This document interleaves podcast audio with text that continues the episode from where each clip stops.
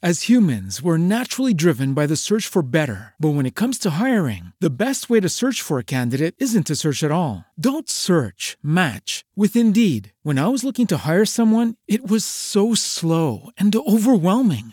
I wish I had used Indeed. If you need to hire, you need Indeed. Indeed is your matching and hiring platform with over 350 million global monthly visitors, according to Indeed data, and a matching engine that helps you find quality candidates fast. Ditch the busy work. Use Indeed for scheduling, screening, and messaging so you can connect with candidates faster. And Indeed doesn't just help you hire faster. 93% of employers agree Indeed delivers the highest quality matches compared to other job sites, according to a recent Indeed survey. And listeners of this show will get a $75 sponsored job credit to get your jobs more visibility at Indeed.com slash podcast. That's Indeed.com slash podcast. Terms and conditions apply.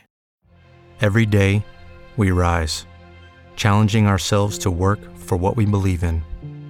At U.S. Border Patrol, protecting our borders is more than a job, it's a calling. Agents answer the call, working together to keep our country and communities safe. If you're ready for a new mission, join U.S. Border Patrol and go beyond. Learn more at cbp.gov/careers.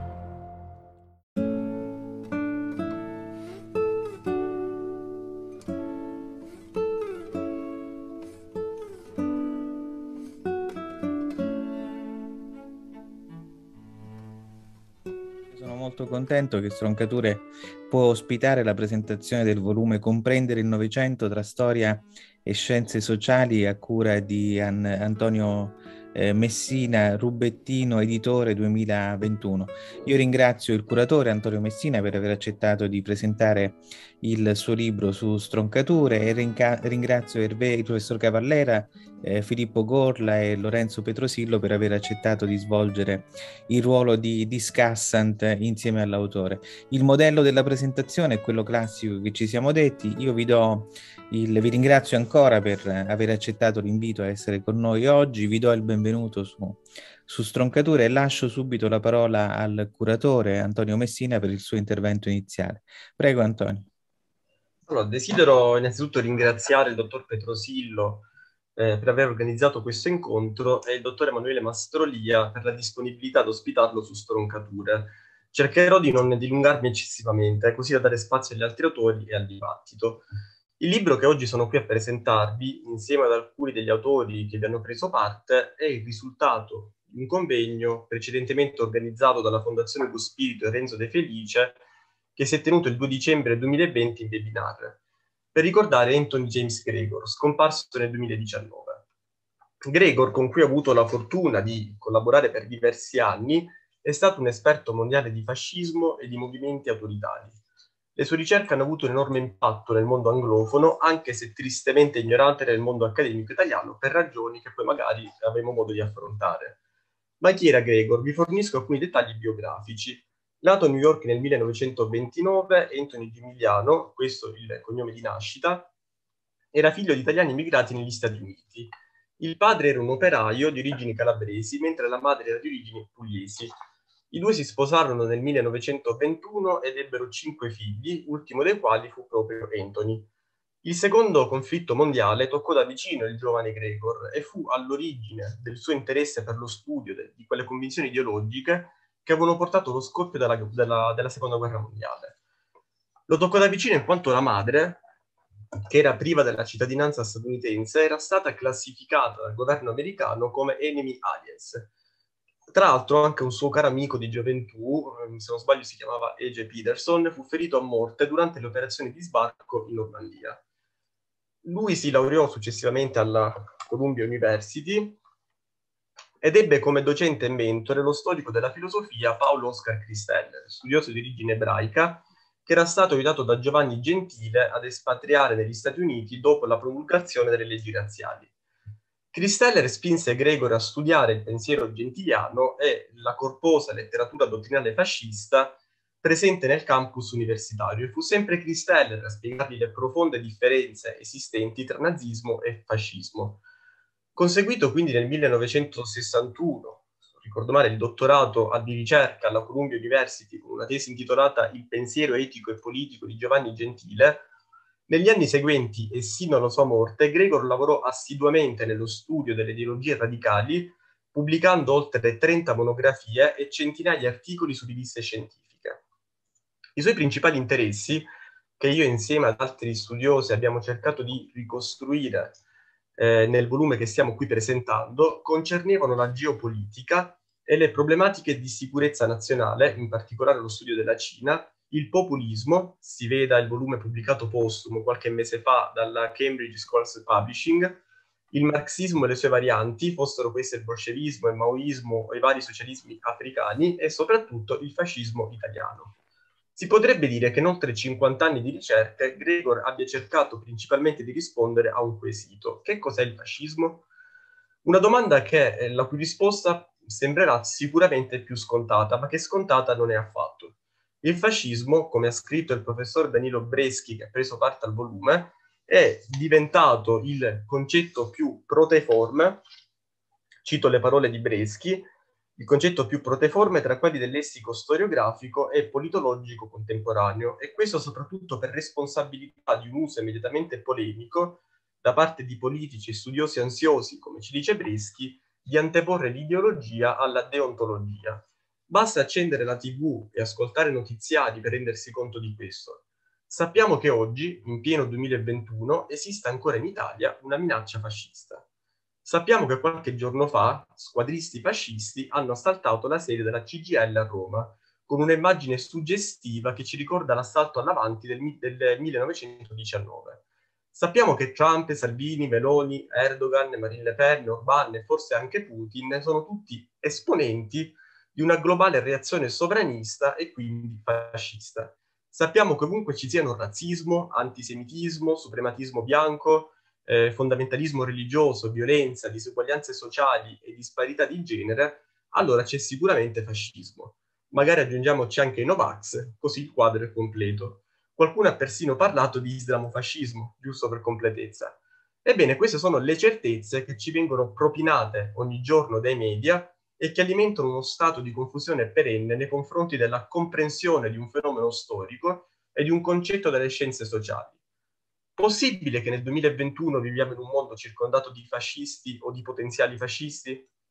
Si pensi al cosiddetto fascistometro di Murgia, che giustamente il dottor Petrosillo ha stroncato come trito di luoghi comuni e privo di basi scientifiche. E allora perché ogni anno l'Italia festeggia il 25 aprile? A questo punto dovremmo forse riconoscere che nel 1945 il fascismo non è stato debellato e che la celebrazione della festa della liberazione è sostanzialmente un falso storico. Alla disinformazione operata dai media e dai politici aggiungiamo la nota tesi del fascismo eterno di Umberto Eco o quella del fascismo generico di Roger Griffin, entrambi oggetto dei bersagli polemici di Gregor. In Italia Umberto Eco è sicuramente il più conosciuto, ma nel mondo anglofono il primato spetta a Griffin, che nel 1991 ha proposto una definizione di fascismo attraverso eh, l'elaborazione di un ideal tipo weberianamente inteso. Questa è la sua concisa e fortunata definizione. Il fascismo è un genere di ideologia politica il cui, il cui, nucleo mitico nelle sue varie permutazioni è una forma palingenetica di ultranazionalismo populista.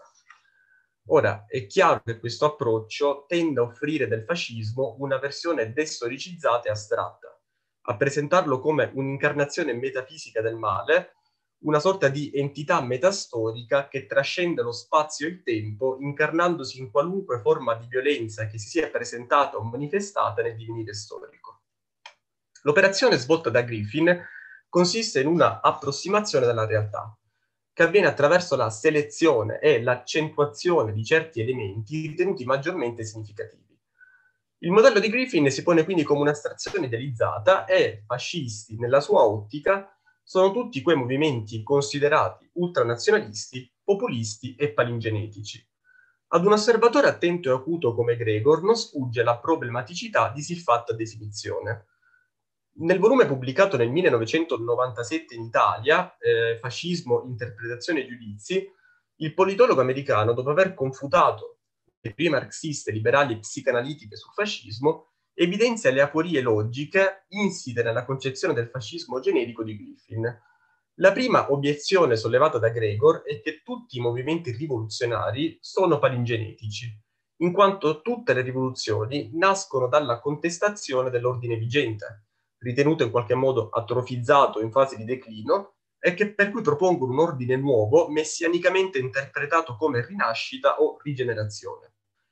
In secundis, Gregor arguisce che anche il populismo non è una prerogativa del fascismo, in quanto l'appello alle masse è comune a tutti i movimenti, a tutti i sistemi politici, anche democratici. Della definizione di Griffin non resta dunque che la nozione di ultranazionalismo. E qui Gregor fa notare che nel lessico storiografico e politologico non esiste ad oggi una definizione univocamente accettata di nazionalismo, figuriamoci di ultranazionalismo. Inoltre il nazismo di Hitler mostra delle proprietà più affini al razzismo o semmai all'ultrarazzismo che al nazionalismo. È noto che Hitler considerava la razza come al di sopra della nazione e qui Gregor ha buon gioco nel fare notare le differenze, nel, fa- nel far notare che il nazionalismo non conduce inevitabilmente al razzismo.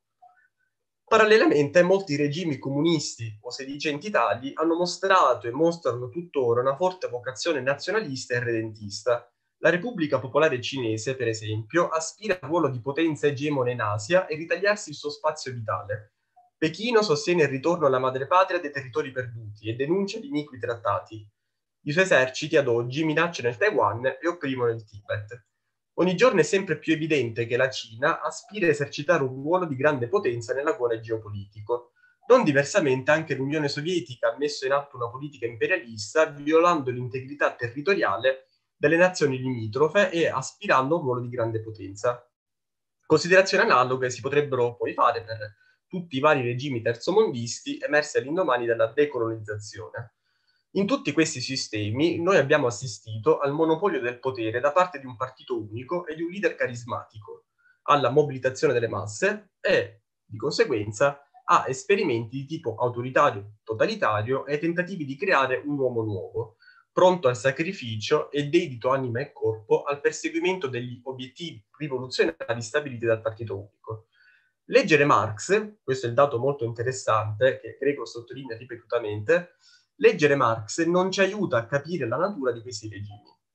Ecco perché l'archetipo, l'idealtipo che meglio di qualunque altro ha incarnato il modello esemplare delle rivoluzioni politiche del Novecento, secondo Gregor, è stato il fascismo di Mussolini, Gregor ci dice che il modello politico fascista è stato il precursore delle rivoluzioni totalitarie del XX secolo. Vi cito un passaggio che ehm, ci aiuta meglio a comprendere il pensiero di Gregor. Gregor scrive, proprio come gli studiosi americani vedono nel sistema politico degli Stati Uniti il paradigma della democrazia, pur riconoscendo le differenze fra essa e le democrazie tedesca o giapponese, inglese o italiana, Così il fascismo di Mussolini adempie alla stessa funzione conoscitiva e organizzativa tra i sistemi politici che noi consideriamo moderni autoritarismi. Decostruita quindi la categoria del fascismo generico di Griffin, si torna al quesito iniziale. Che cos'è dunque il fascismo?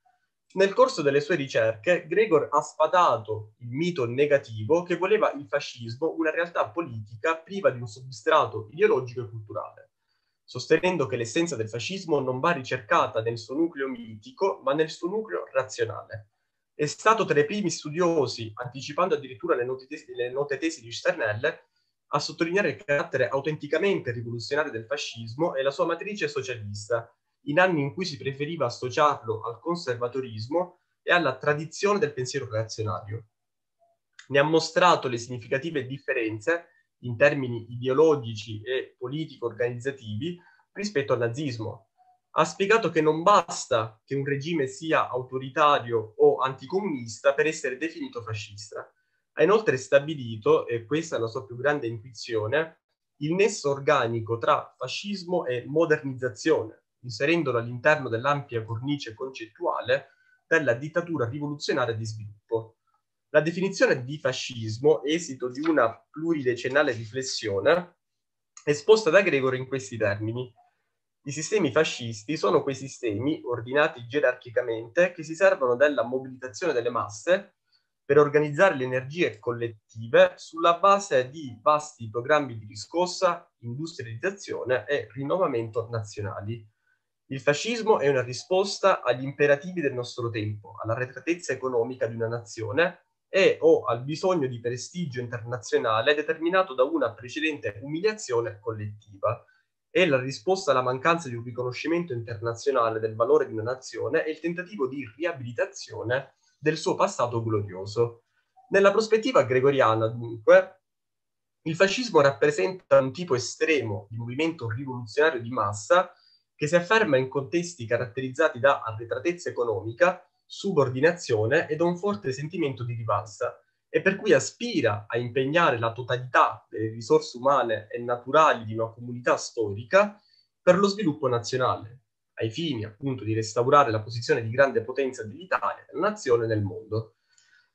Data l'impellente necessità di raggiungere rapidamente questi obiettivi in un mondo percepito come ostile, perché dominato dalle cosiddette plutocrazie, cioè le nazioni industrialmente avanzate, i fascisti necessitano di un organismo centralizzato per la mobilitazione, la dislocazione e la direzione delle risorse. Ed ecco che fanno la loro apparizione lo Stato totalitario e il partito unico, i quali tengono le masse in uno stato di mobilitazione permanente. L'elite politica in questi casi fa ampio uso di discorsi simbolici e di miti politici, promuovendo un'etica del lavoro e del sacrificio, del dovere e della lotta, dell'obbedienza e dello spirito comunitario, demonizzando l'individualismo e considerando nemici tutti coloro i quali non si identificano nel nuovo credo. In conclusione, perché oggi è molto importante riscoprire Gregor? È importante per almeno tre ragioni. Capire innanzitutto capire, al di là delle strumentalizzazioni, della disinformazione oggi dilaganti, che cosa sia il fascismo e se e in quali circostanze possa ancora tornare. In questo senso l'opera di Gregor è davvero chiarificatrice ed un antidoto, ed è, io lo considero, un antidoto agli usi, agli abusi che si sono fatti del concetto di fascismo. In secundis è comprendere, e questo Gregor lo spiega benissimo in un libro pubblicato negli Stati Uniti nel 2006 e in Italia dieci anni dopo, la differenza tra il fascismo e il neofascismo, cioè tra il fascismo e la destra radicale, ma anche tra il fascismo e vari estremismi, e non ultimo il fondamentalismo islamico. Impossibile parlare dell'esistenza del fascismo o di una minaccia fascista nelle nazioni industrializzate dell'Europa post 1945. In questo senso Gregor è abbastanza chiaro.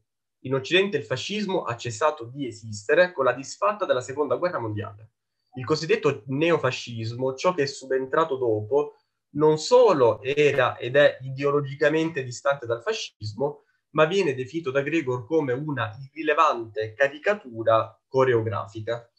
Infine, non ultimo per ordine di importanza, leggere Gregor oggi significa comprendere ciò che Furet, François Furet, ha definito il secolo della passione rivoluzionaria, ossia il Novecento. Il vero obiettivo che si pone Gregor è quello di dare un senso complessivo alle vicende del secolo scorso, comprendere il Novecento. Se il Settecento ci appare come il secolo dei lumi, il Seicento per esempio il secolo dell'assolutismo, possiamo continuare come il Cinquecento, quello della scoperta delle Americhe e della rivoluzione scientifica, l'Ottocento come il secolo del romanticismo, delle nazioni, dell'industrialismo, come definire il Novecento? Per Gregor il Novecento, il, se- per Gregor, il secolo ecco, il Novecento è stato il secolo di una indefinita classe di rivoluzioni antidemocratiche, sviluppiste, nazionaliste, elitiste, guidate da un partito unico armato e da leader carismatici. La storia del Novecento è piena dei loro nomi. Peron, Nasser, Castro, Mao, Ho Chi Minh, Gheddafi, Kuma e molti altri. Per loro, per tutti loro, l'Italia fascista ha rappresentato un caso paradigmatico. Non sarebbe forse azzardato sostenere, mh, e su questo come sul resto possiamo certamente confrontarci, che il Novecento è stato, in definitiva, il secolo delle dittature rivoluzionarie sviluppiste. E questo è tutto, vi ringrazio per l'attenzione. Grazie. Eh, professor Cavallera, prego. Buonasera innanzitutto a voi. L'illustrazione di Messina mi pare estremamente chiara e tocca alcuni aspetti che sono fondamentali. In realtà il merito di Gregor, al di là di tutto quello che è la spiegazione che Messina ha già abbondantemente manifestato di che cos'è il fascismo per lui, è un, una scoperta, tra virgolette, quasi lapalissiana, cioè è stato tra i pochi studiosi fuori d'Italia a dire che il fascismo non è stato un qualcosa, una parentesi nella storia d'Italia, come aveva detto Benedetto Croce nel suo famoso volume, ma ha avuto una sua logica. E non soltanto aveva una sua logica, aveva anche degli obiettivi ben precisi. E in questo caso, quando uscì, eh, io sono stato, questo ricordo, mi sembra giusto ricordarlo, alunno degli alunni di Giovanni Gentile, che avevo peraltro scelto nei miei anni liceali come il filosofo da seguire, in quanto, a mio modo di vedere, più degli altri aveva unificato il, la teoria con la prassi. Sono fondamentalmente, da questo punto di vista, un monista. E quando uscì nel 74 l'ideologia del fascismo di Gregor per il borghese, la cosa dell'edizione del borghese mi colpì notevolmente perché era chiaro che uno studioso americano, quindi di un paese che storicamente era stato nemico e ufficialmente nemico di quello che era stata l'Italia fascista, è un paese vincitore, è un paese che peraltro aveva contribuito attraverso Wilson e la pace di Versailles poi a fare quello che accadde, cioè a creare una spaccatura nel, dopo, nel primo dopoguerra e quindi a mettere in moto quei movimenti nazionalistici che avrebbero portato non soltanto alla dittatura di sviluppo che Gregor rilevava, ma anche a quella liberazione dalle forme di, di grande imperialismo delle cosiddette grandi democrazie. Dicevo, questo libro mostrò chiaramente in una letteratura internazionale come il fascismo potesse essere interpretato in una chiave chiaramente storica e visto nella sua, tra virgolette, serietà, attraverso le figure dei grandi intellettuali che ne avevano fatto parte e che certamente rappresentavano. Tra questi l'importanza eh, centrale era quella di Giovanni Gentile, come d'altronde eh, ebbi modo anche di sentire da lui quando ci incontrammo a Roma per ricordare Giovanni Gentile nel 1975.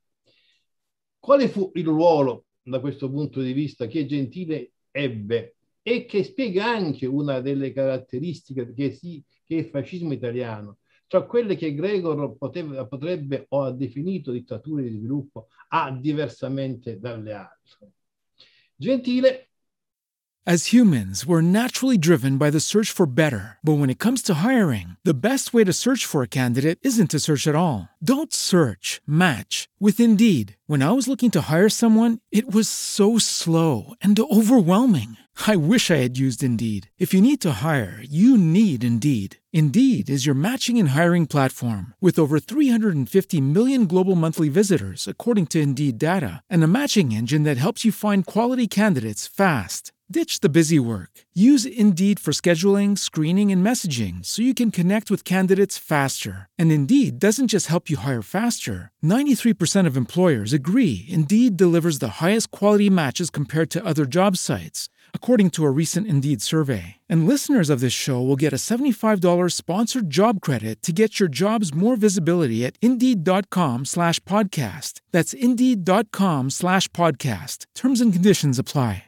Hello, it is Ryan, and we could all use an extra bright spot in our day, couldn't we? Just to make up for things like sitting in traffic, doing the dishes, counting your steps, you know, all the mundane stuff. That is why I'm such a big fan of Chumba Casino. Chumba Casino has all your favorite social casino style games that you can play for free anytime, anywhere with daily bonuses. That should brighten your day a little. Actually, a lot. So sign up now at chumbacasino.com. That's chumbacasino.com. No purchase necessary. VGW Group. Void were prohibited by law. See terms and conditions. 18 plus. cercò di imprimere, e questo Gregor lo spiega, anche se teniamo conto sempre di un altro aspetto, egli parla per studenti molte volte americani, di cui una certa semplificazione, anche concettuale, che può sembrare strana talvolta per gli studiosi accademici italiani, che però può essere certamente capita perché per il suo paese, per il suo contesto. Io mi ricordo benissimo, mi diceva, noi americani abbiamo un vocabolario estremamente ridotto, diversamente da voi italiani che siete simili ai cinesi e quando vi sedete parlate per ore intere con tanti vocaboli. Quindi, ma questi sono fatti che sono significativi. Dicevo, qual è l'importanza che egli dà e riconosce a Gentile? Quello di avere in qualche modo affrontato il tema della patria, della nazione, in una chiave non soltanto ritualistica, e in questo il fascismo di Gentile si distingue da altri fascismi ed anche, secondo Gregor, da quello mussoliniano, in chiave meramente ritualistica, le grandi sfilate, no? Fez, Orbace, eccetera, eccetera, ma anche e soprattutto in chiave di convincimento. Cioè quello che diventava in Gentile fondamentale era il ruolo dell'educativo. Non dimentichiamoci che Gentile diventa fascista attraverso il suo il successo della riforma della scuola. Quando Mussolini, come è noto, afferma che la, per sedare gli studenti che, si, che temevano per la durezza degli esami di Stato peraltro anch'io ho sostenuto come era concepito da Gentile, no? con tutte le materie portate a giugno, essere rimandate, eccetera, affermò che la, quella di Gentile, la più fascista delle riforme, era come un buon politico come egli era, chiaramente un blef, perché Gentile applicava le teorie che già aveva, la, quella è la prima riforma fatta dal fascismo, quindi era chiaro che la frase era una frase soltanto per sedare. In realtà il Gentile capì che la grande che attraverso il fascismo egli poteva realizzare forse quello che è stato il sogno di Platone, quello della filosofia al potere, e poter dare una sua immagine, cosa che perseguì per tutta la sua esistenza, al fascismo, attraverso appunto un discorso che era pre prevalentemente e prettamente di natura educativa e quindi culturale. Ciò è visibile chiaramente attraverso tutte le grandi iniziative culturali che, una volta lasciato la Minerva, Gentile promuove, dalla Enciclopedia Italiana all'Istituto Italiano per il Medio ed Estremo Oriente, alla Domus Galileana, all'Istituto Nazionale di Cultura Fascista e così via, all'Istituto di Studi Germanici, eccetera, eccetera. E dunque, da questo punto di vista, egli mostra come sia possibile formare, e qui si spiega il concetto di totalità non in senso negativo, ma in senso di comunità, di communis, di communitas, di collettività, di poter formare praticamente quello che era una nazione che usciva dall'immagine dell'Italietta, come talvolta ricorda in altri suoi libri greco, di, di, di, di, età giolittiana, di un risorgimento tradito, come sembrava a molti in quell'epoca, e in questo ovviamente la posizione di Gentile era vicina a quella di Croce e a gran parte degli altri intellettuali, e poter dare una svolta che coinvolgesse no, appunto tutta quanta la società. Di qui quello che Gregorio coglie abbastanza bene, anche per il tramite di chi è, se vogliamo, l'autore che unisce tutti quanti, che era lo spirito, naturalmente il concetto di umanissimo del lavoro. Cioè la tendenza che Gentile porta per la unificazione nazionale attraverso l'educazione dovrebbe condurre a uno sviluppo non soltanto di una classe dirigente e quindi a una forma di dittatura per cui i, i pochi rimangono staccati dai molti, ma a quello che è naturalmente una unità sociale che deve essere formata secondo che cosa? E qui l'aggiunta di spirito è il lavoro. Il lavoro inteso però come competenza. L'uomo giusto al posto giusto. Oggi è proprio uscito un libro, mi pare, in cui si parla del fallimento della scuola italiana, che è stata troppo, cosa che peraltro ho sostenuto molte volte in miei volumi, è stata troppo facilitata e questo facilitare talvolta non è sempre positivo perché bisogna far sì che uno venga coinvolto, stimolato e crescere. Si impara sbagliando e riprovando, d'altronde no? il vecchio concetto che anche Pavlov in tempi ormai lontanissimi ha sostenuto. Da questo punto di vista lo Stato che si fondava, che si voleva fondare non era soltanto uno Stato etico come uno Stato delle purghe, dell'imposizione, ma era uno Stato del coinvolgimento. Questo era il grande miraggio, la grande sfida, la grande scommessa che in quegli anni fu fatta. E sotto questo aspetto si potrebbe dire, ritornando al discorso iniziale, che il fascismo italiano dirada poi dagli errori commessi che portarono ovviamente anche a quel, a quella, allo sfociare nelle leggi razziali, che fu chiaramente un errore spiegabile per tante ragioni. Non dimentichiamoci che quando che abbiamo trovato i documenti che Hitler aveva assicurato innanzitutto che la guerra non sarebbe mai cominciata prima del 1944, se ci fosse stata, dicevo, e questo passaggio diventò un fatto estremamente importante che va tenuto presente. Gregor lo analizza molto bene, lo riafferma e lo tiene sempre presente. C'è anche questo dietro, un'immagine di una nazione che voleva apparire come una protagonista, un recuperare la nostra storia. Questo mi sembra un discorso in cui il ruolo di Gentili diventa fondamentale e diventa fondamentale in chiave addirittura praticamente democratica, paradossalmente. Non a caso, quando ricordammo Spirito, sempre con Gregor, lui affermava che Spirito era paradossalmente un pensatore democratico perché parlava di libertà disciplinata, cioè di libertà all'interno della competenza. Ecco, l'affermare la competenza, quello che negli anni 30 era la corporazione, poi il potere no, attraverso le corporazioni, quindi le varie competenze, diventa un concetto molto importante perché diventa il modo per valutare la meritocrazia, secondo una scala in cui ognuno sta al posto giusto. Ripeto, è un'immagine quasi, potremmo sembrare, mitica o ricollegarci a un archetipo, ma è il tentativo che disperatamente nel corso della storia abbiamo sempre cercato di fare, quello di formare cioè una società più giusta non sempre quel chi vuole formato è la più giusta poi genera il bene, molte volte si genera anche il male, si generano anche gli errori, ma questo rientra nella logica della storia. Questa dare quindi una visione concettuale estremamente alta è uno dei meriti di Gregor e soprattutto un metodo di liberare, come è stato già detto, l'interpretazione del passato o del presente da delle parole equivoche ambigue che non significano più niente, ma diventa effettivamente un modo negativo, dittatoriale di imporre no, il proprio punto di vista, prescindendo da ogni ragionevolezza, da ogni obiezione e da ogni osservazione. Cioè significa appunto la fine della competenza.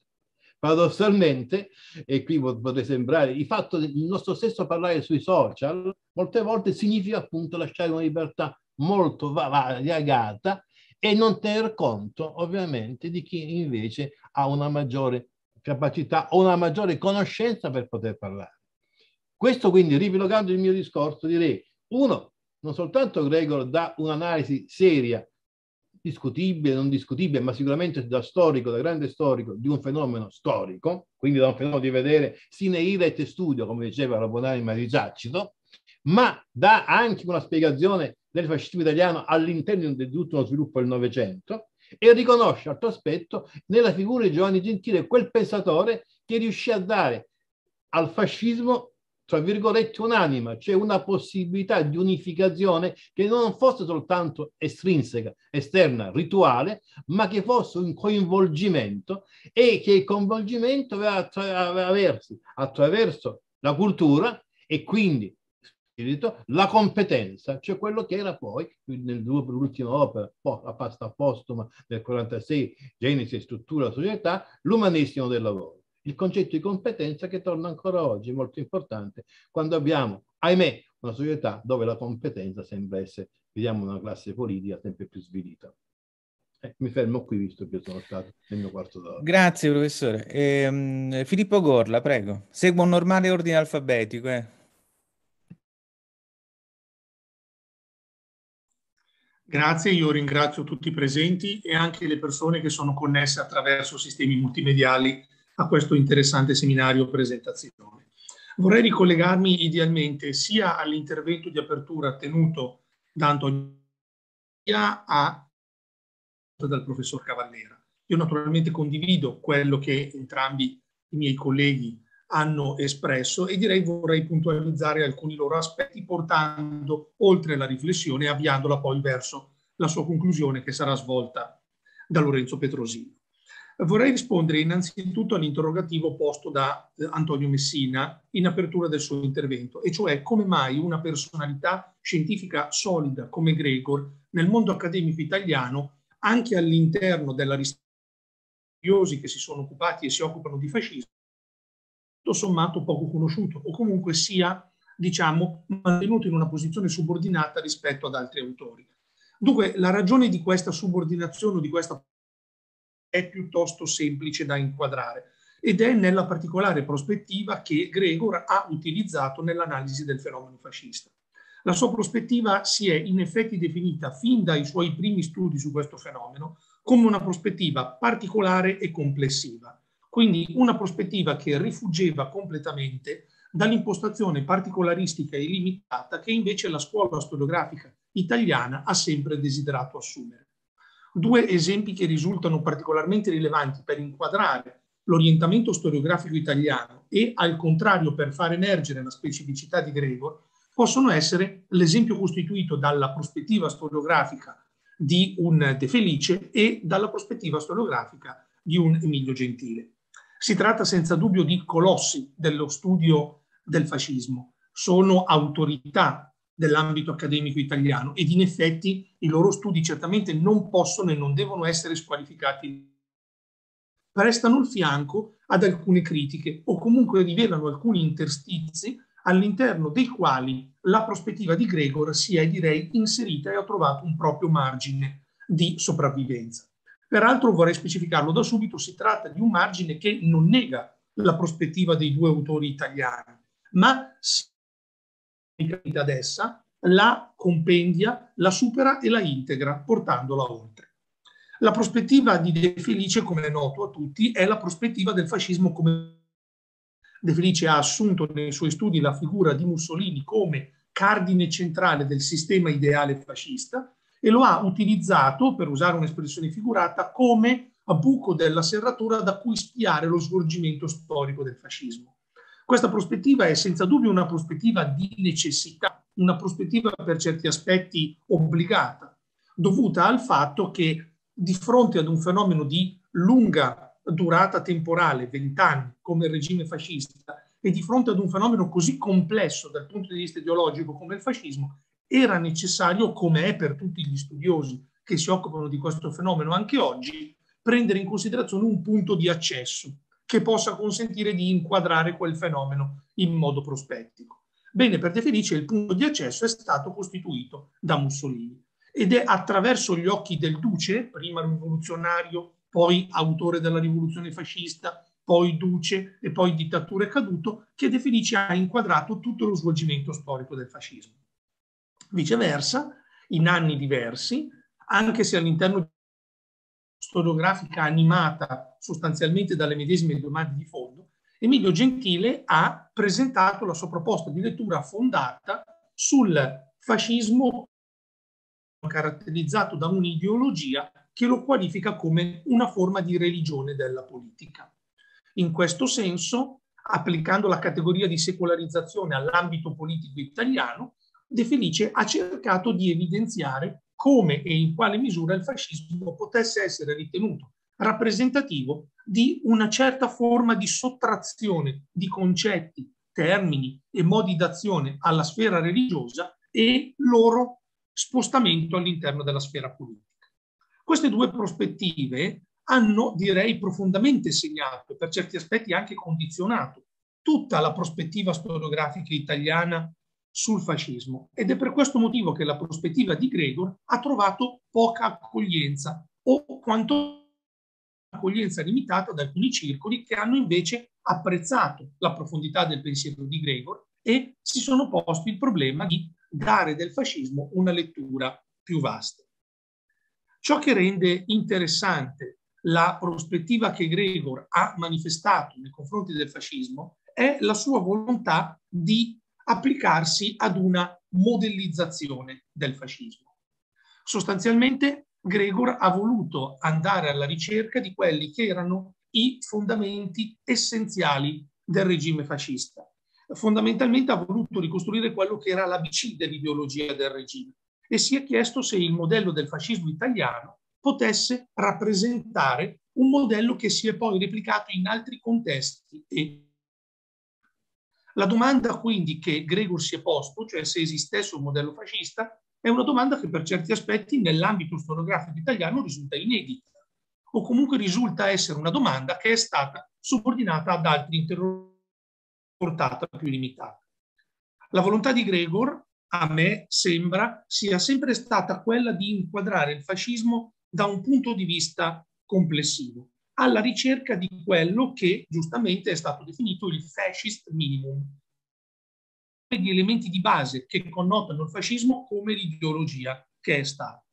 Peraltro vorrei sottolineare che è esistita una forte congruità dal punto di vista ideale tra il pensiero di Gregor e il pensiero di un altro fine interprete del fascismo non solo italiano ma direi internazionale, e cioè Ernst Nolte, che è stato il primo a chiamare in causa il concetto di fascist minimum quando nel 1963 ha evidenziato la necessità di ricondurre la genesi del fascismo europeo ad alcuni fenomeni filosofici e intellettuali che erano emersi in Francia, in Italia e nella Germania della fine del XIX secolo.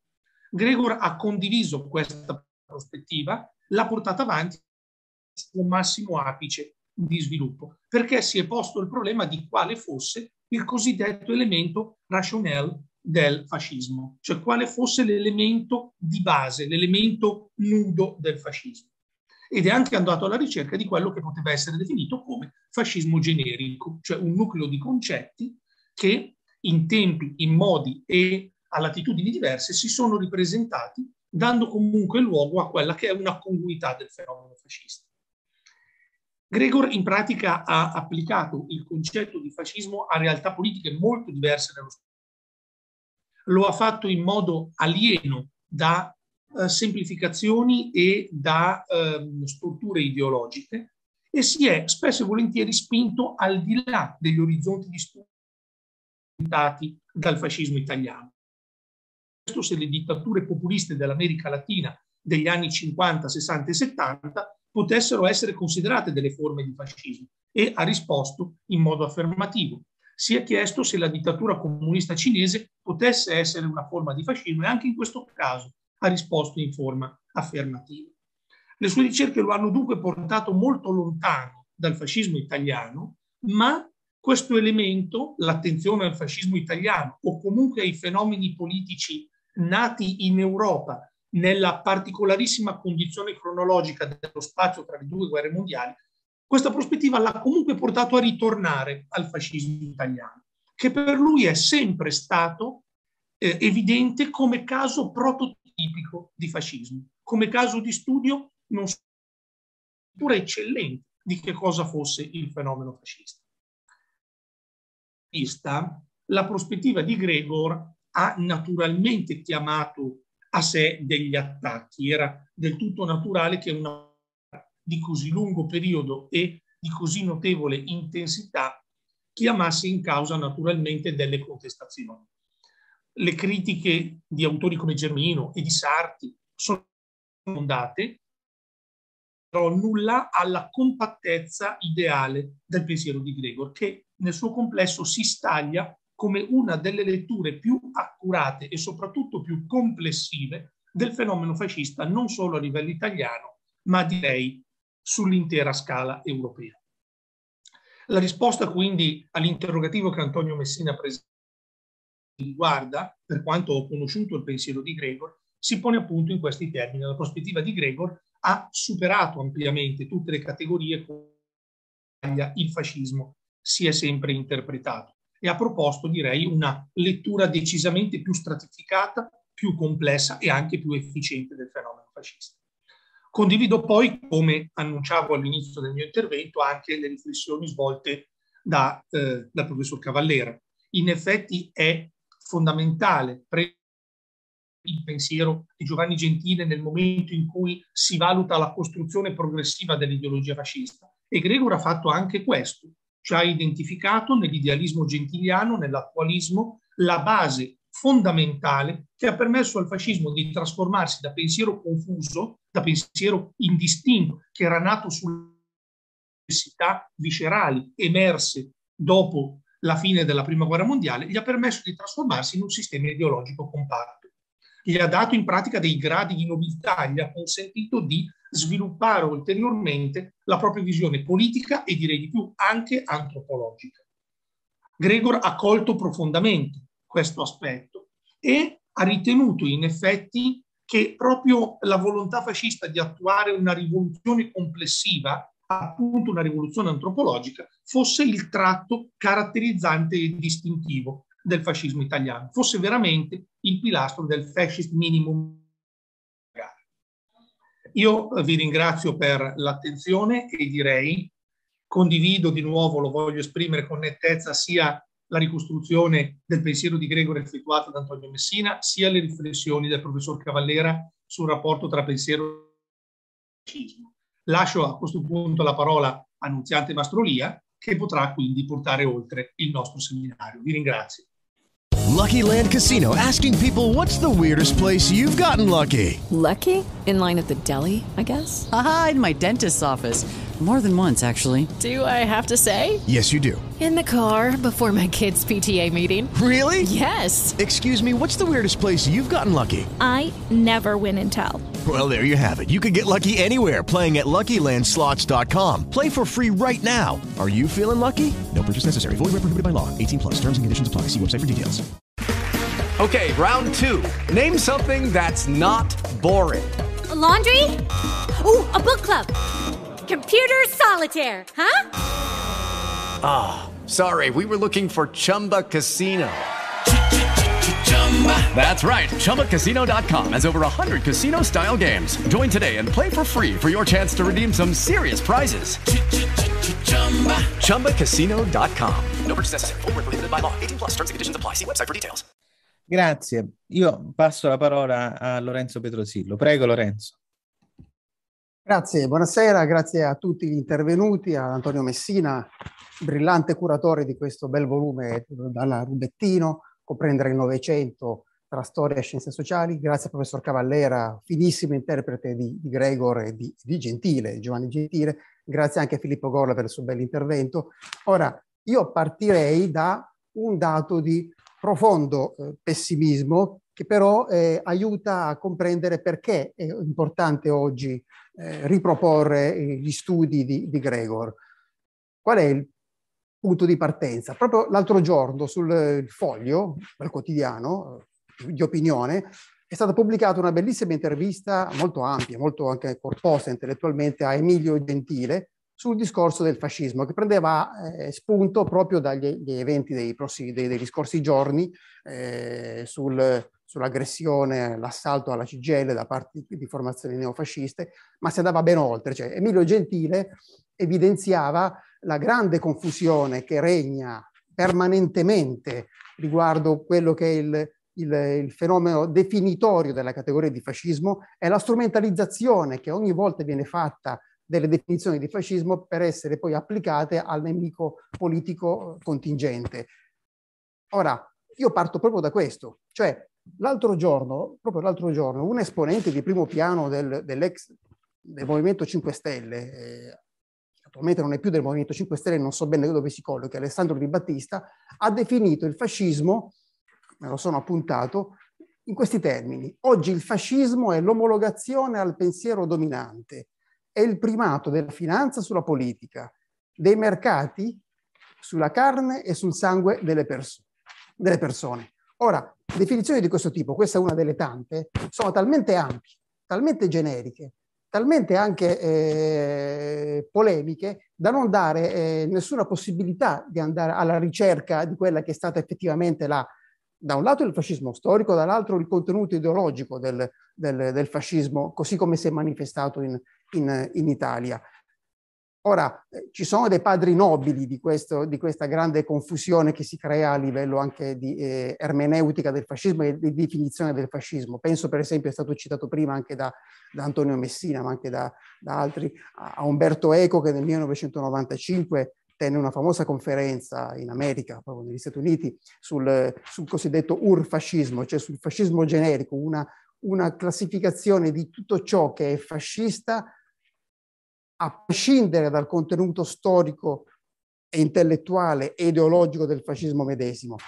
Questo cosa comporta? Comporta, ahimè, che si crei una, che, che permanga anzi una frattura tra quello che è il mondo eh, universitario della ricerca seria, sia storiografica che intellettuale e filosofica nell'ambito delle scienze politiche, e il mondo della pubblicistica, e il mondo alla fine poi del, del pensiero comune, attuale, contingente su quello che eh, va interpretato come fascismo o come non fascismo. Sotto questo aspetto è fondamentale riprendere autori come Gregor, perché Gregor è stato uno dei primi, in tempi non sospetti, a affrontare in modo, modo serio, in modo, in modo, scientifico, in modo anche, a mio avviso, intellettualmente onesto, quello che era il, il vero contenuto del fascismo, per dare una concretezza eh, di contenuti ideologici eh, e non soltanto ideologici, politici, economici, eh, anche, anche, anche, di atteggiamento mentale del fascismo, rispetto a, a, un fascismo generico che viene utilizzato come etichetta da attribuire di volta in volta a chi magari dissente su una data, su una data posizione. Questo Messina l'ha detto molto bene all'inizio del suo intervento. Ora, gli studi di Gregor, che eh, risalgono agli anni 60 eh, e poi hanno proseguito per tutti gli anni 70, hanno contribuito notevolmente a, a dare concretezza eh, storica al, e definitoria al, a quello che noi, dobbiamo, che noi possiamo intendere per fascismo eh, italiano. Sottolineo italiano perché Gregor distingue molto bene la, eh, l'avvenimento storico del fascismo legato al regime fascista, legato a Benito Mussolini, legato a tutto ciò che, che ne è conseguito da altri movimenti politici, partitici, ideologici sviluppati negli anni 20, negli anni 30, anche negli anni 40 nel resto d'Europa e per certi versi anche nel resto del mondo. E questo è fondamentale perché il, il Gregor si colloca a una, una, un tratto intermedio tra lo scienziato politico, il politologo, e lo storico. Ricordiamoci che i, i principali volumi di Gregor, a mio avviso, hanno un forte contenuto anche di valore storiografico. Gregor è uno storico oltre che un politologo, non è soltanto uno scienziato della politica, uno scienziato sociale, è anche uno storico, uno storiografo e questo bisogna sempre ricordarlo, soprattutto quando si, si, si occupa di, di, storia culturale, storia intellettuale del fascismo, del fascismo italiano.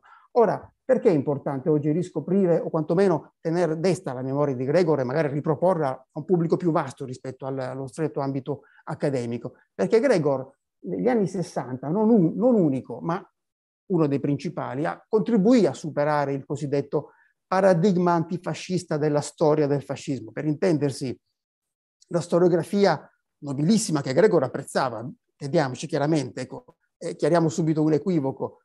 Negli anni 70 Gregor venne accusato di essere un fiancheggiatore di movimenti di estrema destra. Gregor non è mai stato un, un fascista, semmai politicamente le sue idee erano radicate nel mondo anglosassone, nel mondo statunitense, potrebbe essere definito per certi versi un, un, un, conservatore, ma mai è stato un fascista, anche perché gli era estranea come, come, come, come cultura e come, impostazione anche, anche, anche politica, eh, quella che era il fascismo italiano applicato negli, negli, Stati Uniti. Sarebbe stato un controsenso, tra l'altro. Comunque Gregor contribuì al superamento del paradigma antifascista della storia del fascismo, quella per intendersi che in Italia eh, eh fu dominante nei primi anni, negli anni 50 e fino ai primi anni 60, finché non comparve la grande opera storiografica di Renzo De Felice. E quindi mi riferisco a Chabot, mi riferisco al Salvatorelli, mi riferisco a tutta la scuola della tradizione, sia gramsciana che crociana, che vedeva nel, nel, nel fascismo eh, un qualcosa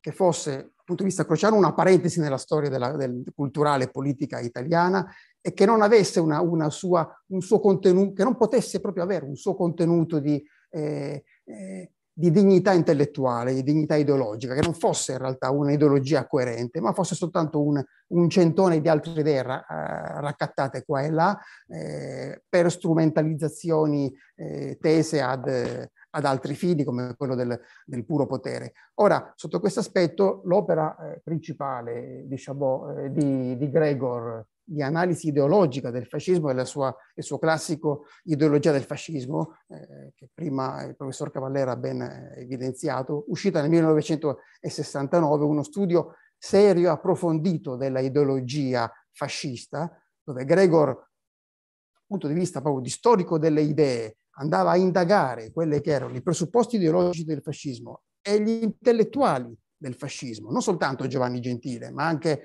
eh, evidentemente il suo discepolo Ugo Spirito, ma anche eh, Alfredo Rocco, il grande, grande, giurista, Pellizzi, Costamagna e vari altri intellettuali, eh, opere eh, che Gregor approfondì in modo molto, molto coscienzioso e anche, anche critico, con critiche anche intelligenti, eh, per sottolineare il fatto che l'ideologia fascista, al pari dell'ideologia marxista, al pari delle ideologie classiche della tradizione occidentale, come può essere il liberalismo, aveva un suo contenuto razionale, un suo nucleo razionale, una sua visione del mondo, criticabile quanto si vuole, ma una sua visione del mondo, politica, economica, eh, giuridica, sociologica, eh, ideologica, a maggior ragione filosofica, di cui Gentile è il massimo esponente, ma non l'unico. Gregor si è sempre occupato dal 1960, prima ancora, negli anni 60, fino anche alla fine della sua carriera accademica. Ricordo Gli intellettuali di Mussolini, un suo bellissimo volume uh, uscito eh, nel 2005, mi pare, poi tradotto in, in italiano eh, qualche, anno, qualche anno dopo. Ha sempre avuto grande attenzione a ricostruire la, la componente, la consistenza ideologica del, del fascismo e a distinguere nell'ambito del fascismo un momento anti-intellettualistico, un momento irrazio- irrazionalistico, un momento cosiddetto transrazionalistico, specificando ogni volta che, per esempio, eh, l'anti-intellettualismo eh, che si ritrova in molti autori fascisti non è una negazione della, della ragione, ma un uso diverso della ragione, un uso anti-illuministico della ragione, cioè un uso che fa sì che la ragione venga spodestata dal suo eh, posto di primato e venga eh, armonizzata con altri aspetti della, della, della complessità della, della, natura umana. Soprattutto Gregor fu importante per aver eh, sottratto il, il fascismo alla dicotomia tradizionale progresso-reazione. Il paradigma della scuola antifascista tendeva a etichettare il fascismo come un movimento essenzialmente eh, reazionario, comunque un, un, movimento che non poteva essere in nessun modo eh, ricollegato alla, alla modernità eh, post, eh, post-illuministica. Era quindi appunto, come dicevo prima, diceva anche Croce, una parentesi, una parentesi storica. Lo scopo, di, eh, il grande merito, a mio avviso, di Gregor fu quello di accostare il, il fascismo a un momento di modernizzazione e di modernità. Cioè dire, il, il fascismo nasceva da una situazione storica contingente, tutta proiettata nella modernità, e il regime fascista stesso fu molto eh, lanciato verso un processo di modernizzazione, dove per modernizzazione va intesa la dimensione economica, la dimensione eh, eh, tecnologica, la dimensione industrialistica. Ora si può discutere quanto l'interpretazione di Gregor sia, sia oggi ancora eh, condivisibile. L'ideal tipo che Gregor propose, è stato detto prima, fu quello di inquadrare il fascismo nella grande categoria delle eh, development dictatorship, di dittature di sviluppo, cioè dittature collegate a stati eh, parzialmente arretrati, a capitalismo quindi ancora in fase iniziale, che avrebbero dovuto svolgere un, ancora un, un, passaggio per giungere in parificazione con, con le nazioni di capitalismo avanzato, Gregor tendeva a identificare il, il fascismo italiano in questa grande categoria che lui poi ritrovava anche nelle esperienze del socialismo africano, nelle esperienze del socialismo medio orientale, nelle esperienze anche di eh, alcuni regimi asiatici piuttosto che, che sudamericani. Su questo, cioè sull'ideal tipo eh, della dittatura di sviluppo, io personalmente eh, conservo qualche, qualche, eh, qualche, perplessità. Ci sono dei limiti effettivamente in questa, in questa, in questa connessione tra eh, impegno modernistico del fascismo e obiettivi eh, conseguiti, nel senso che il, il, corporativismo, che era la grande novità del fascismo, alla fine degenerò in un, in un processo di fortissima burocratizzazione che che tese a ingabbiare le possibili eh, eh, dinamiche di sviluppo tecnico, tecnologico e industriale in, all'interno dello stesso, dello stesso regime. Però perché parlo di questo, dell'ideal tipo di, di, Gregor? Non tanto adesso per approfondire il discorso sull'ideal tipo della dittatura di sviluppo, quanto per sottolineare il fatto che Gregor fu sempre molto accorto nel non, di, non, non, non staccare il momento teorico dell'ideal tipo dalla, dalla, ricerca storiografica pratica e empirica, proprio perché fu soprattutto anche un grande storiografo. Sotto questo aspetto fu un fedelissimo discepolo, forse a mio avviso, di, di Max Weber, che vedeva sempre uno stretto onesto tra ricerca storiografica, empirica e l'ideal tipo inteso come, come, concetto limite che aiutava, che doveva servire a, a spiegare la realtà, ma non a costringere la realtà entro uno schema, uno schema predefinito. Proprio come critico dell'ideal tipo, Gregor, è il, capitolo di cui mi occupo nel, nel, volume della Rubettino, che è stato pubblicato il, il, mese, il mese, scorso, Gregor fu un, grande critico efficace critico, a mio avviso, delle interpretazioni psicanalitiche del, eh, del, del fascismo, cioè l'interpretazione di quegli autori, il più famoso dei quali è Wilhelm Reich, ma c'è anche il, eh, Eric Fromm, eh, prestigioso, non soltanto psicanalista, ma anche un grande, un grande scrittore. Sotto quell'aspetto, Gregor, che pure muoveva anche lui da un ideal tipo di, di, di differente matrice, mise in evidenza tutti i limiti teorici, astratti, delle eh, interpretazioni psicanalitiche che rendevano il fascismo una figura quanto mai vaga, e qui mi ricollego all'inizio, così vado a concludere anche il mio intervento, quanto mai vaga del, del fascismo, il fascismo collegato a disturbi della personalità, il fascismo collegato a, a, a diversi strati della psiche, come diceva, diceva Reich, e tutto questo come opinioni psicanalitiche, per quanto autorevoli, perché Reich segna comunque un, un, momento importante nella storia della psicanalisi, ma totalmente svincolati da, da, fondamenti, da fondamenta specifiche storiografiche. Sotto questo aspetto il pensiero, di, lo studio, la riflessione di, di Gregor nella sua opera del 74, l'interpretazione del fascismo, è quanto mai attuale, perché va a, a, colpire al cuore alcune interpretazioni psicanalitiche che non hanno alcun contatto con, con, o hanno dei contatti molto, molto indiretti, quantomeno discutibili con, con, la, realtà, con la realtà storiografica. Eh, penso per esempio alla elaborazione del concetto di personalità autoritaria che viene collegata al fascismo storico al fascismo eterno, al fascismo che si, che si ripropone a ogni, ogni, epoca storica, a ogni contesto, ogni contesto storico. Ecco, Gregor è stato un grande interprete critico di questa interpretazione. Nella sua ultima...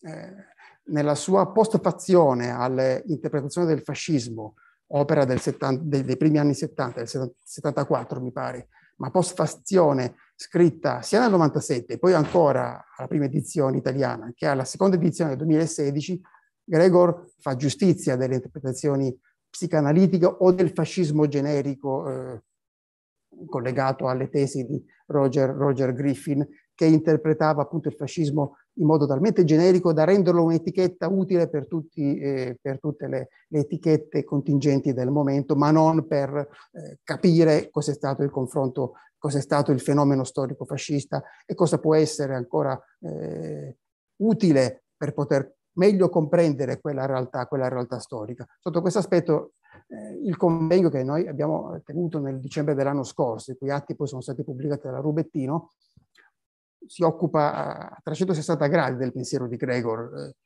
ed è utile a mio avviso che venga riproposto perché contribuisce a meglio eh, interrogarsi criticamente sui presupposti, sui contenuti del fascismo e di rispondere a quella che è eh, la continua dinamica attuale del, eh, della polemica politica che fa del, del, fascismo una categoria astratta, una categoria metastorica, una categoria che viene sempre eh, ogni volta resuscitata per, eh, ahimè, a volte spesso anche interessi politici contingenti, come, eh, come se, tra l'altro ammetteva anche lo stesso Emilio Gentile l'altro giorno in questa sua bellissima intervista. Io mi fermo qui perché ho parlato anche troppo rispetto ai, ai 15 minuti di limite. Grazie Lorenzo, ma eh, ehm, perdonatemi, eh, io non avevo, mm, non avevo, in programma di intervenire, però qualche riflessione vorrei, eh, vorrei farla perché eh, ho un timore, e cioè che, eh, come dire, a, a, voler troppo precisare, poi si perdano i contorni di, di, di, del fenomeno macro. Cioè, a me sembra abbastanza evidente che il fascismo sia una reazione al liberalismo. Eh, di fatto è il, l'idea di, o meglio, se proprio la vogliamo prendere alle lunghe, è la reazione politica alla morte di Dio cioè il tentativo di risacralizzare attraverso una fede laica un mondo che era stato, dal quale era stata fatta evaporare la fede trascendente dei padri grazie all'illuminismo. Quindi è il tentativo di ricreare una eh, Gemeinschaft con una tradizione chia- eh, sacra, con eh, una, un ordine prestabilito dall'alto, a proposito di quello che diceva il professor Cavallera, dove le, le, competenze ognuno ha il suo posto, mi ha ricordato molto Confucio. Eh, Confucio insiste molto su questa cosa, che ognuno ha il suo posto nella società e l'ordine, l'armonia, il fatto che ciascuno mantenga quell'ordine. Quindi da questo punto di vista, a me pare il sottoprodotto di una reazione a un liberalismo che eh, negli anni venti in Italia era in crisi ed era in crisi perché era il paese dove il liberalismo era attecchito in maniera, in maniera più, più, tarda e più, e più superficiale. Quindi, eh, posto questo dire, quadro generale, cioè il tentativo, non certo un balzo in avanti, ma un balzo indietro, di ricreare quell'ordine che si era rotto grazie alla, all'indagine della ragione e da questo punto di vista invito alla lettura di un libro secondo me splendido che è La società dei giusti di Pellicani. A me pare che dire, l'interpretazione successiva un po' eh, inizi a zoppicare perché movimento eh, sviluppista, beh, sullo sviluppismo bisogna andarci piano perché un movimento sviluppista per esempio è quello giapponese, dall'alto che a partire dalla rivoluzione Meiji del 1898 impone una serie di, di, di, di, di, riforme anche di stampo industriale. Movimento sviluppista è quello cinese di oggi, poi gli sta scappando di mano, ma questo è un altro discorso. Eh, lo sviluppismo del fascismo io francamente non lo vedo perché eh, cioè, tutto l'impegno nel creare un processo di industrializzazione eh, cioè, resta abbastanza superficiale un processo in, in, di industrializzazione dall'altro. Eh, riprendo anche quello che diceva un po' Lorenzo, nei risultati concreti ne possiamo discutere. È, come arriva l'Italia alla guerra? Quindi, da questo punto di vista, come è stato quel processo di industrializzazione dall'alto? Mi sembra un processo abbastanza, abbastanza fragile. Eh, sull'idea di modernità del fascismo, anche qua ho dei dubbi, perché se modernità è, come dire, il eh, il mito della velocità, il mito del progresso, beh, là mi sembra una certa esaltazione del superuomo niciano più che un tentativo di voler produrre ricerca scientifica, innovazione, progresso, non c'è niente di tutto questo, è l'esaltazione del, del superuomo, del superuomo niciano. E, eh, altra questione, cioè, il movimento corporativista a me pare avesse forti connotazioni di anticapitalismo e l'anticapitalismo è una delle essenze fondamentali della reazione dei paesi che non ce la fanno al liberalismo e quindi anche al capitalismo. Sulla modernizzazione eh, mi, mi, tocca citare di nuovo Pellicani perché c'è un bel libro di Pellicani del saggiatore del 97, se non ricordo male, 98, che è Modernizzazione e secolarizzazione. E Pellicani dice attenzione a non confondere il concetto di modernizzazione con quello di industrializzazione. Cioè la modernizzazione è un concetto che fa riferimento a una cultura, usa il termine tedesco, a una idea di civiltà e non a un semplice progresso di quante fabbriche ci sono. E qual è l'essenza del movimento di modernizzazione? Lui dice è la progressiva conquista di spazi di autonomia del mercato e della società civile al petto del potere statuale. E quindi la progressiva frammentazione del potere assoluto in potere relativo attraverso l'imposizione di uno Stato di diritto che blocca il potere assoluto e lo rende, come dire, è il contrario di quello che succederà in Oriente con, con il dispotismo asiatico e la mega macchina di Mumford. Quindi per me, io salto se- sulla sedia quando sento che il fascismo è un movimento di, di modernizzazione, perché è l'esatto contrario il principio di modernizzazione, a meno che non lo si faccia coincidere con l'idea di, di, di industrializzazione, il che non è. Poi un'altra questione che a me colpisce molto, eh, cioè, di fatto è venuto fuori, eh, come si può considerare un movimento dire, con venature di modernismo quando di fatto è una reazione all'illuminismo? eh, laddove queste reazioni ci sono state, si è di fronte a dei tentativi di creare delle società chiuse che eh, Popper lo dice, l'introduzione della sua società aperta in maniera abbastanza chiara i drammi che noi viviamo oggi, e se non ricordo male Popper inizia a scrivere La società aperta e i suoi nemici nel 1944, cioè sono, il, derivano dal fatto che eh, l'umanità ancora non si, è presa, eh, non si è ripresa dallo shock originario della transizione dalle società tradizionali, quindi dalla perdita del sacro. Quindi ripeto, eh, io sono abbastanza critico sia sull'idea di modernizzazione del fascismo, sia sull'idea di, eh, di un movimento sviluppista, eh, sia sull'idea di un movimento non conservatore. Possiamo essere d'accordo, a me pare sia un movimento reazionario, nel senso di ricreare una Gemeinschaft con la tradizione sacra, con l'impossibilità di modificare i riti di questa tradizione, perché ogni volta che si infrangono i riti, le norme, le tradizioni, si pecca del peccato di asebeia, quindi di, di, di, di eh, eh, come dire, mancato di, oltraggio agli dei. Ecco, secondo me eh, da questo punto di vista diventa abbastanza difficile sostenere che il fascismo è un movimento di modernizzazione quando è un tentativo di risacralizzare il mondo dopo che la ragione lo aveva, eh, aveva portato i miti, i riti e tutto ciò che non era dimostrabile di fronte al Tribunale della Ragione. Grazie. Antonio Messina, prego. With Lucky Land slots, you can get lucky just about anywhere. This is your captain speaking. Uh, we've got clear runway and the weather's fine, but we're just going to circle up here a while and uh, get lucky. No, no, nothing like that. It's just these cash prizes add up quick. So I suggest you sit back, keep your tray table upright, and start getting lucky. Play for free at LuckyLandSlots.com. Are you feeling lucky? No purchase necessary. Void where prohibited by law. 18 plus terms and conditions apply. See website for details. Lucky Land Casino asking people what's the weirdest place you've gotten lucky? Lucky? In line at the deli, I guess? Aha, in my dentist's office. More than once, actually. Do I have to say? Yes, you do. In the car before my kids' PTA meeting. Really? Yes. Excuse me, what's the weirdest place you've gotten lucky? I never win and tell. Well, there you have it. You can get lucky anywhere playing at LuckyLandSlots.com. Play for free right now. Are you feeling lucky? No purchase necessary. Void where prohibited by law. 18 plus. Terms and conditions apply. See website for details. Sì, io desidero innanzitutto ringraziare eh, Pedro Sillo, il dottor Pedro Sillo, il professor Cavallera e il professor Gorla per le loro prolusioni che mi sono molto piaciute.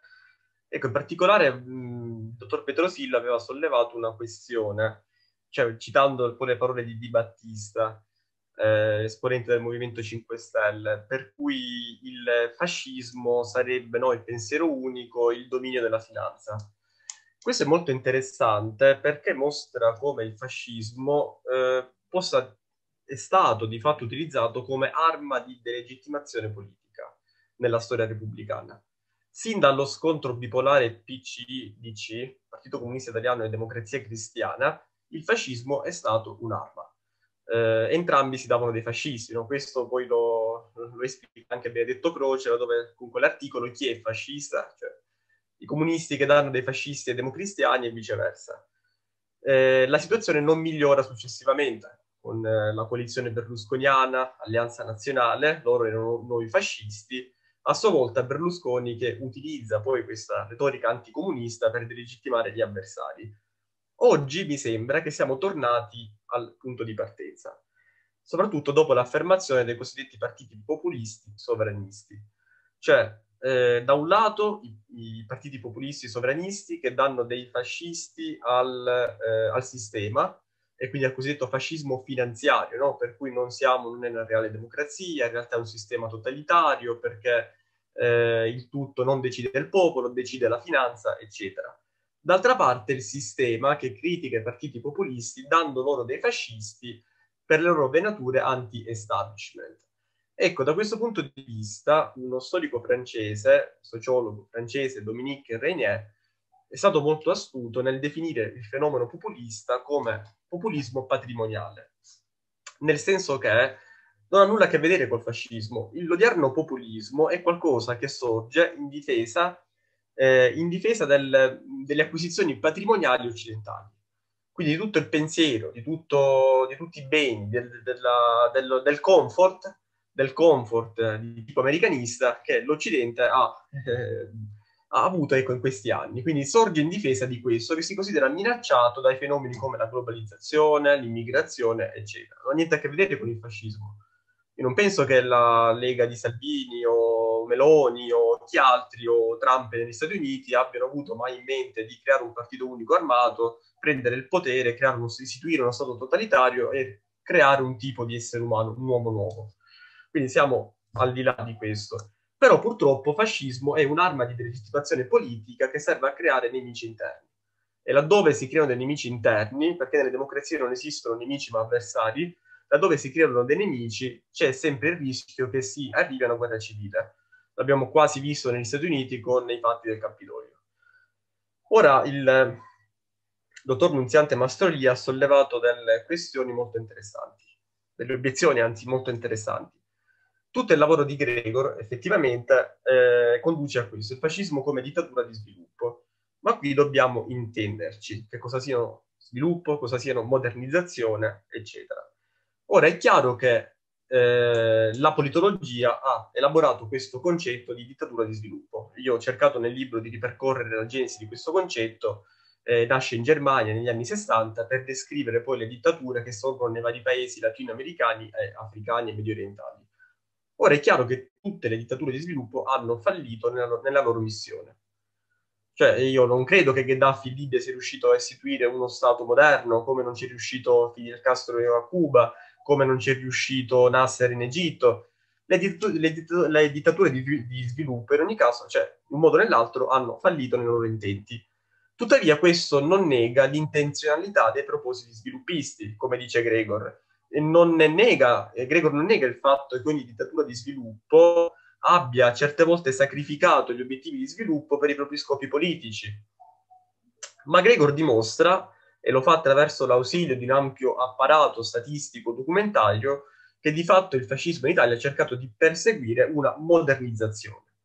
Ora, la modernizzazione, comunque sia intesa, implica in ogni caso lo sviluppo industriale e la crescita economica. Ora, c'è stato in Italia questo, sì o no? E queste sono le domande che possiamo effettivamente porci. Una ricerca di Rolf Petri, economista, eh, dimostra che negli anni 30 il prodotto industriale italiano gli addetti all'industria superano di fatto gli addetti all'agricoltura. Quindi l'Italia diventa una nazione industriale nel corso degli anni 30. Nel corso degli anni 30 c'è questo passaggio. Eh, Gregor addirittura dice che il fascismo pone le basi industriali per il boom economico successivo del dopoguerra, degli anni 50. Come? Lo fa attraverso l'autarchia. L'autarchia, comunque sia stata fallimentare, eccetera, ha portato oggettivamente, e qui ci sono molti dati che lo dimostrano, a una crescita qualitativa del settore industriale. Eh, perché le industrie prive di materie prime, eh, prive di materie prime, trovandosi quindi necessità di dover espandere i propri impianti industriali, hanno effettuato degli investimenti, investimenti che poi hanno avuto delle ricadute positive. Quindi, tenendo sempre in considerazione che eh, ogni dittatura di sviluppo comunque ha fallito, forse l'unica a non fallire è stata la, la Cina, eh, addirittura c'è chi ha incluso l'Unione Sovietica nelle dittature di sviluppo, ma lì i discorsi sono diversi. Intanto dobbiamo prendere in considerazione altri fattori, eh, come l'abbondanza di materie prime, soprattutto anche la Germania di Hitler, perché anche la Germania di Hitler si potrebbe includere nel, eh, nell'alveo delle dittature di sviluppo, ma la Germania godeva di una quantità enorme di materie prime. La Cina ha sempre avuto invece un grande boom demografico e eh, anche lì poi a ritagliarsi del, degli spazi in ambito di materie prime. Stessa cosa l'Unione Sovietica.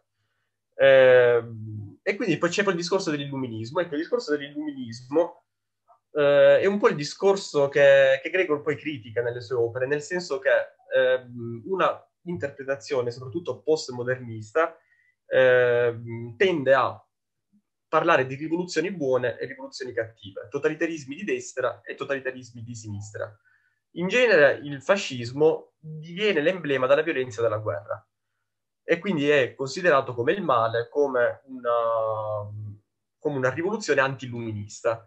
Eh, di fatto invece si sa, vengono in qualche modo giustificati il socialismo e il comunismo perché nella nella teoria piuttosto che nella prassi, eh, si richiamano l'uguaglianza e l'emancipazione sociale. Ora, di fatto, ci si chiede, ma c'è mai stato il comunismo nella storia? Cioè, tutti i partiti comunisti che hanno istituito dei regimi politici hanno effettivamente portato alla sociale, all'emancipazione sociale, all'uguaglianza? La risposta è no. Tutti questi regimi, in un modo o nell'altro, condividevano delle somiglianze con il fascismo di Mussolini. C'è per esempio, Gregor cita una citazione di, eh, di Trotsky. Trotsky si riferisce al sistema di Stalin e dice stalinismo e fascismo sono fenomeni simmetrici. In molti dei loro caratteri entrambi rivelano una somiglianza mortale. Eh, Mao, tra l'altro, diceva che ogni rivoluzione nasce dalla canna del fucile.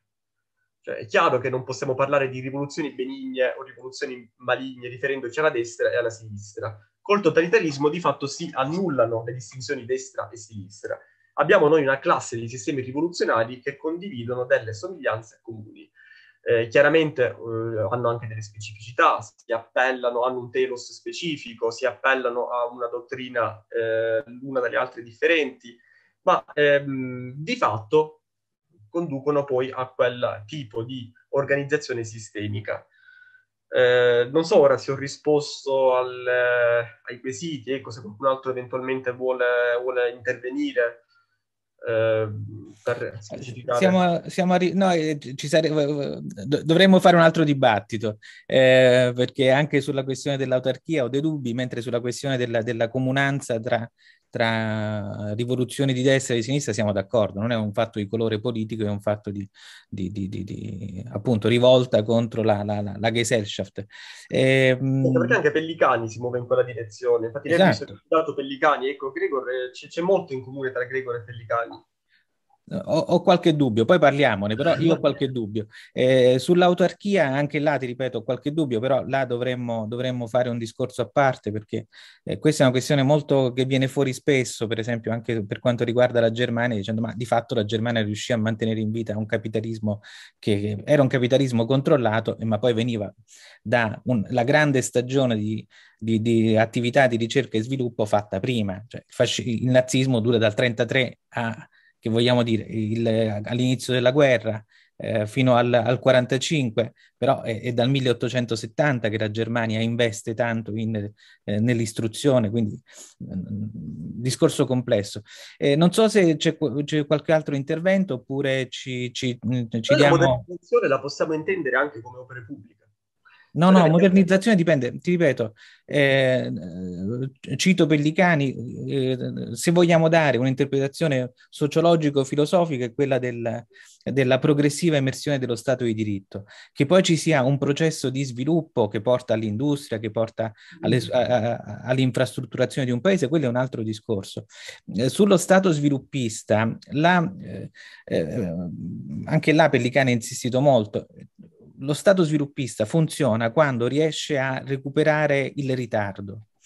Eh, quando inve- se questa funzione dello Stato sviluppista va oltre la fase del recupero del ritardo, si incappa in quello che è successo nei paesi dell'America Latina.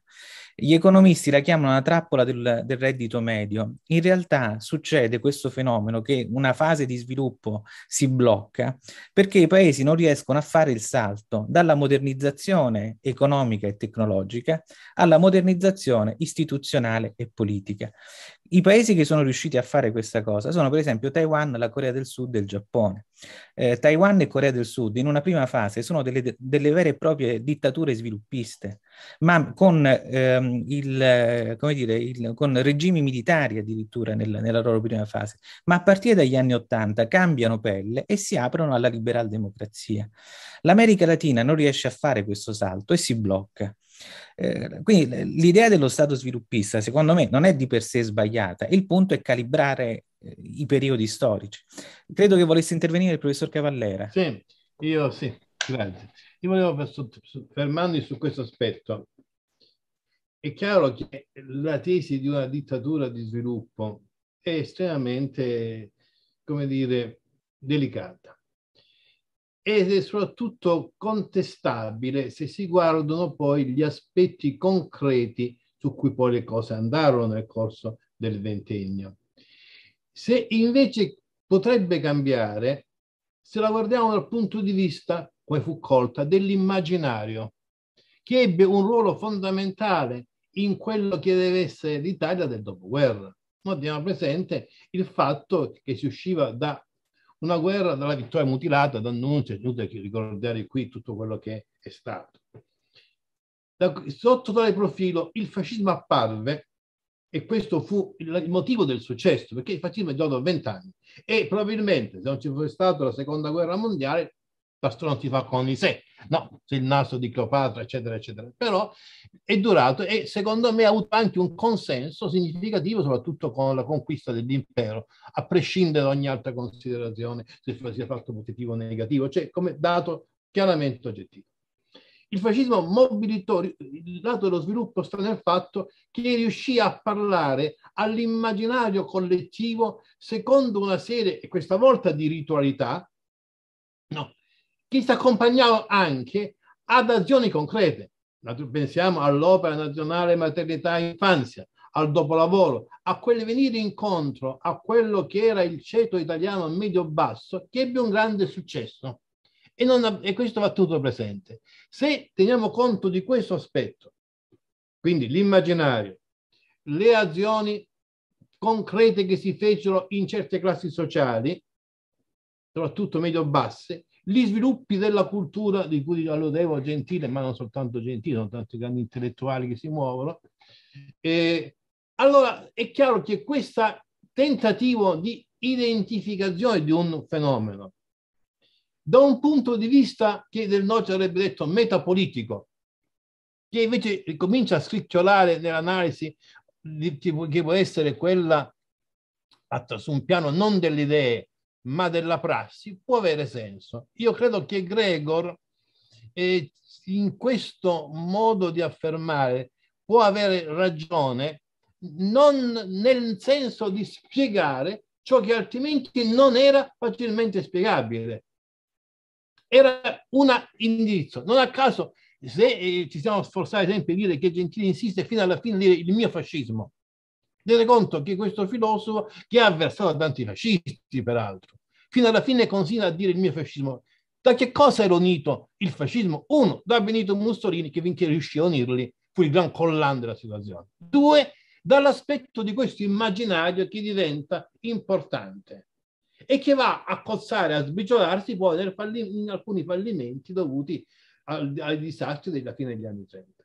In questo senso, forse la definizione di Gregor come tentativo di caratterizzazione di un momento storico ben preciso può essere presa con dovuta attenzione. Naturalmente non può essere ecco, la sua estendibilità comincia ad essere forse più discussa, come di fa talvolta appunto in altri stati mondiali.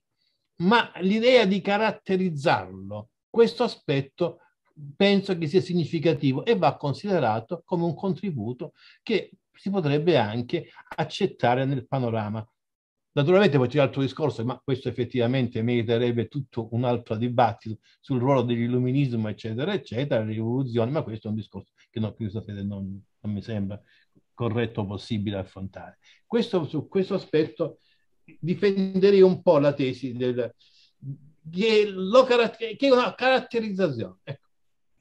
No, ma infatti, ma da questo punto di vista bisogna ritornarci perché il problema del consenso è fondamentale. Spiegare il consenso diventa una delle ragioni dell'analisi storica, secondo me, eh, da fare e là c'entrano anche le ragioni.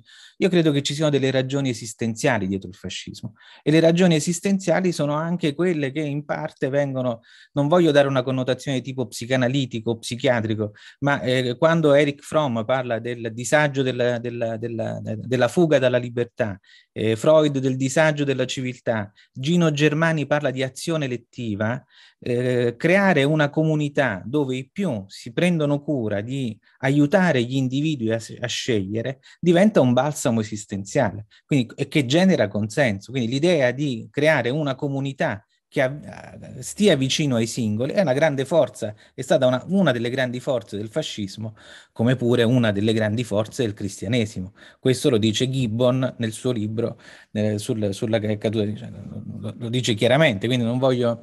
Non voglio eh, sull'autarchia, ripeto, dobbiamo prendere il discorso, io credo che il boom italiano derivi dalla tecnologia americana, dagli investimenti americani e dall'apertura del grande mercato americano dove vendere le esportazioni produzioni italiane e che l'industria nata dall'autarchia in realtà aveva un, una mancanza di investimenti spaventosa, è difficile che potesse fare come dire, le nozze con i fichi secchi.